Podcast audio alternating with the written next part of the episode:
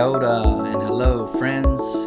This is Matthew Dawson. Welcome to episode 8 of the Restoring Connections podcast. The goal here is to help you in your journey of building strength and depth and resilience into your most important relationships. I want to help you to build relationships so strong that they last forever, that they can weather all kinds of storms because the storms will come um, but those relationships get more and more precious, deeper and stronger over the years. And I want to help you in that process. So that's what this podcast is all about.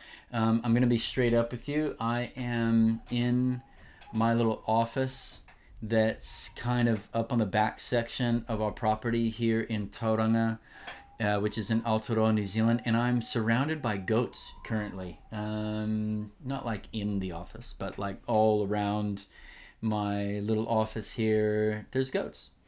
Um, and I won't explain anything more than that. I'll just leave it at that. We've also got some birds, and it's a bit windy, so I hope the background noise um, isn't too crazy. But if you hear something really weird, uh, I thought it'd be best if I just let you know in advance what that sound was so you don't interpret it as an odd bodily function of my own. Uh, so, this episode is What If I Just Want Peace? A guide to choosing between making peace and pursuing depth when a relationship is under threat. Often, um, when a relationship gets really challenging, we're trying to work out what do I do? What do I do? What do I do? Um, but I think it's really helpful to first and foremost before you try to work out what you should do, it's really good to slow down and think through for yourself okay, what is the goal here? What do I want to fight for? Is this a relationship that I want to pay the price to pursue depth and intimacy?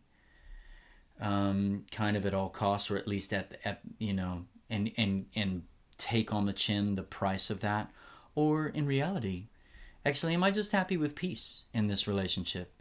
In which case, there's quite a different path. Okay, so let's jump in. Just reading straight from the blog here on the website. You know how it works by now, probably.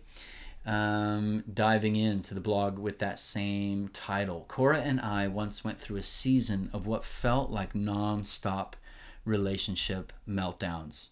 During this time, several of our most important relationships came under immense pressure, and at times it felt as though our whole world was crumbling. On a daily basis, we had to make big decisions about how to respond to people, all while being in a great deal of pain. These were and still are people that we love dearly.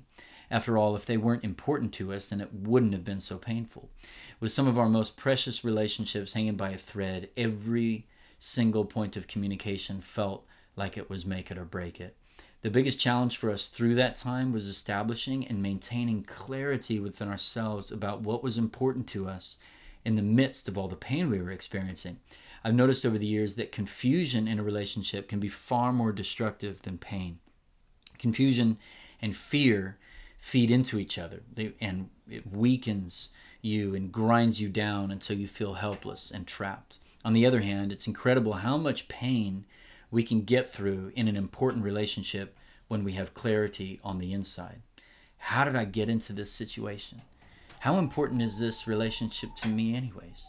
How do I want this story to end? What can I do to move things forward? I've watched people overcome the most horrific relationship breakdowns as they wrestle with these questions and hold fast to the clarity that they produce.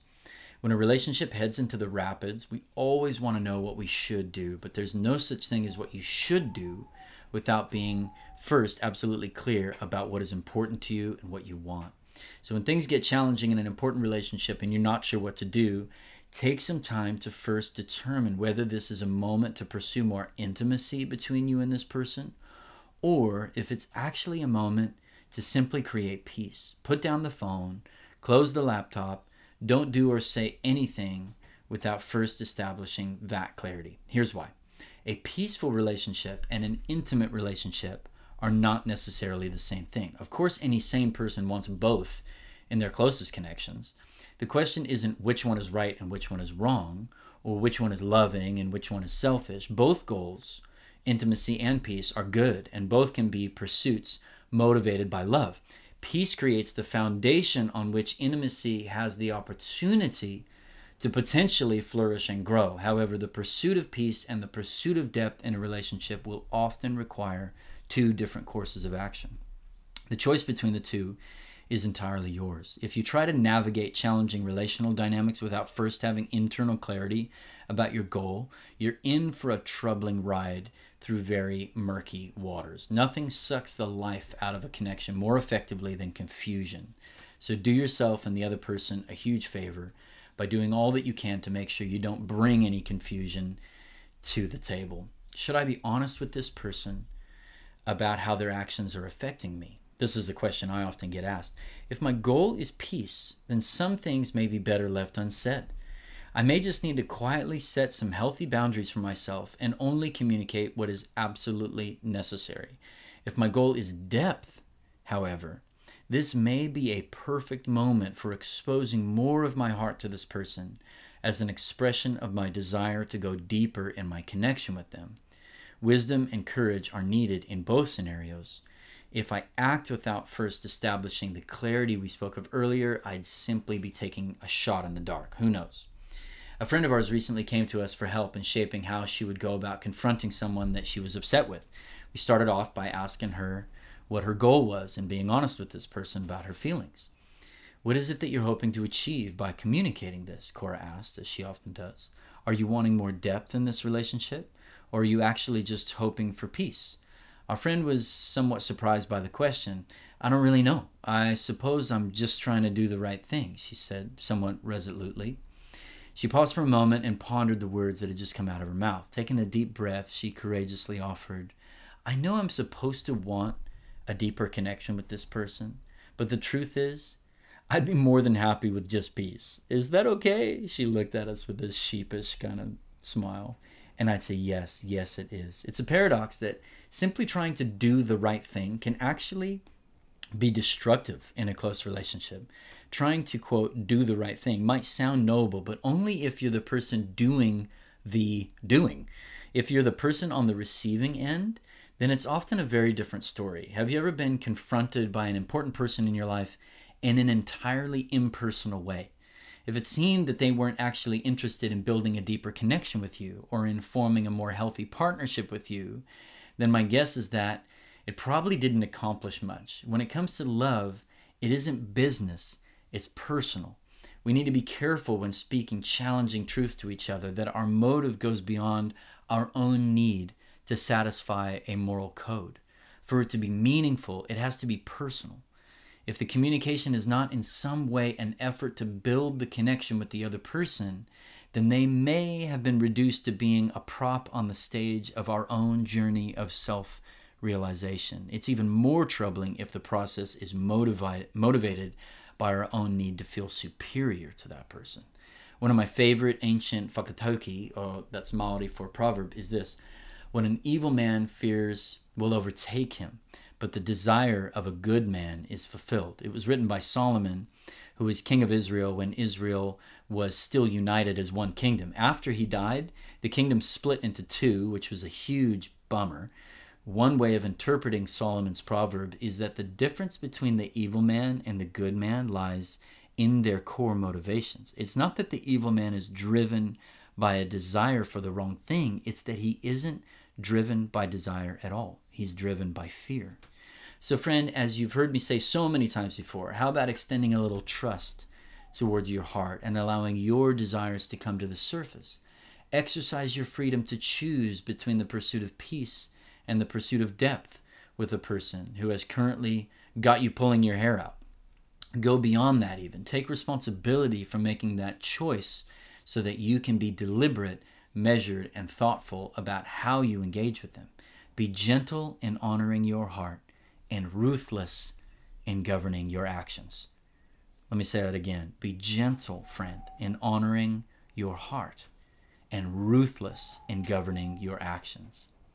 In the letter he wrote to his friends in Rome, the Apostle Paul encourages them to do whatever they possibly can to live at peace with everyone. Insomuch as it depends on you, he says, cultivate a peaceful relationship with everyone. Yes, everyone. Take note that he certainly doesn't, in any of his many letters, encourage his friends to pursue a deep, intimate relationship with everyone. Pursue peace with everyone, pursue depth with some, a few, whomever you might choose.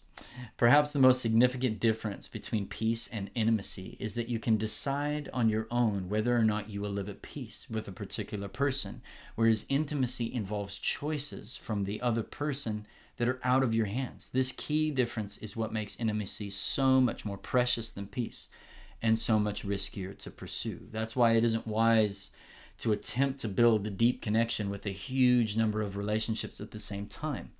Exposing your heart to that much risk isn't good. It's also why it's not wise to only ever pursue peace and never take the risk of pursuing depth, even in your closest relationships.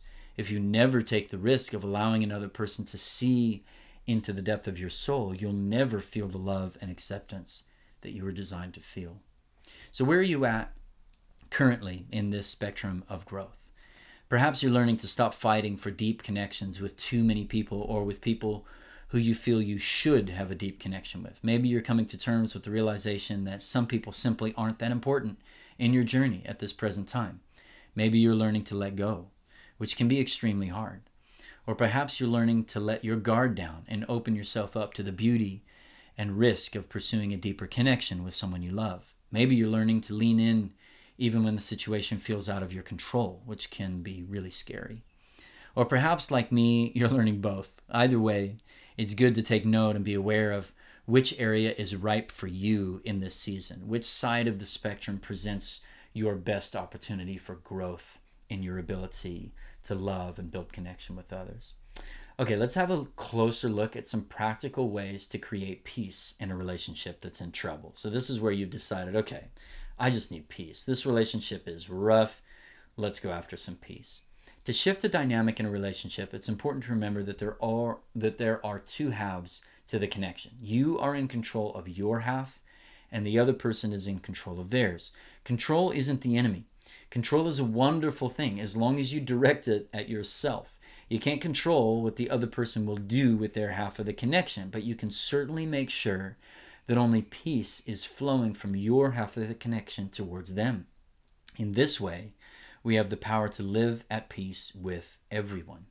When a relationship is getting tossed in the waves, steadying the ship is so very important. First things first, do whatever you can to uh, possibly to create peace. Cor and I sometimes refer to this stage as the quote stop the bleeding stage. If a person is bleeding out on their hospital bed, they don't need a massage with essential oils. They need a surgeon to help them not bleed to death. Likewise, there's no point in trying to have a meaningful conversation with someone with the goal of greater depth if animosity is burning between you and that person. It'll just make things worse.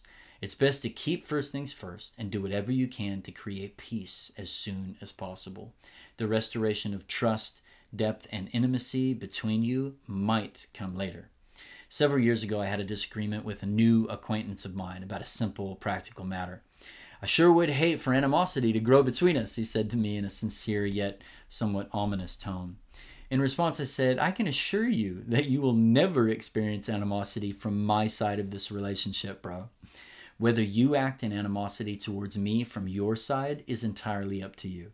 I trust that you will choose not to do that. He paused, pondered my words for a moment. Too right. We should be all good then, eh? He said with a smile.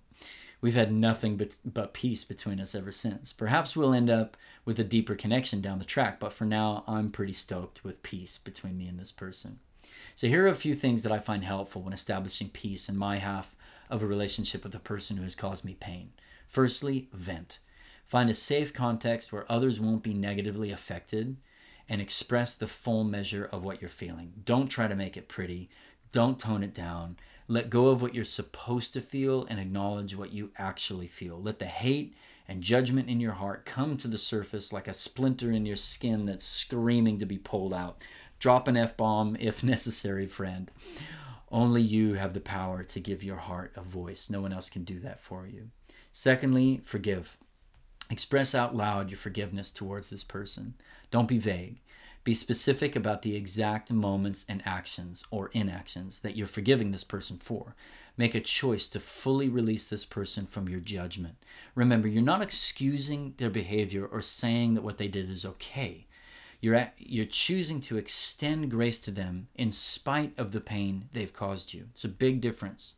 In fact, you can't really excuse someone and forgive them at the same time. You're letting go of a determination to see them punished and, and instead making a determination to live at peace within yourself first and then with them. Vent and forgive as many times as you need. You'll know you're getting somewhere when the thought of that person no longer robs you of your own peace on the inside. Set boundaries. Healthy boundaries are a part of every healthy relationship. There's no such thing as a healthy relationship without boundaries. Take the time to write down what boundaries you can create for yourself to enable peace to flow in the connection. Assuming this person never changes, what boundaries might help you to live at peace with them? Remember, good boundaries are limits you set for yourself in order to protect the connection with that person, not limits you impose on the other person to punish them. There's a big difference. Once you've identified some boundaries that might help, I highly suggest sharing them with a trusted mentor for objective input. The difference between a healthy boundary and a dividing wall can be quite subtle, so it pays to get some help from an objective person. As peace is established in a relationship, the opportunity to build or rebuild intimacy will probably emerge. The bleeding is stopped.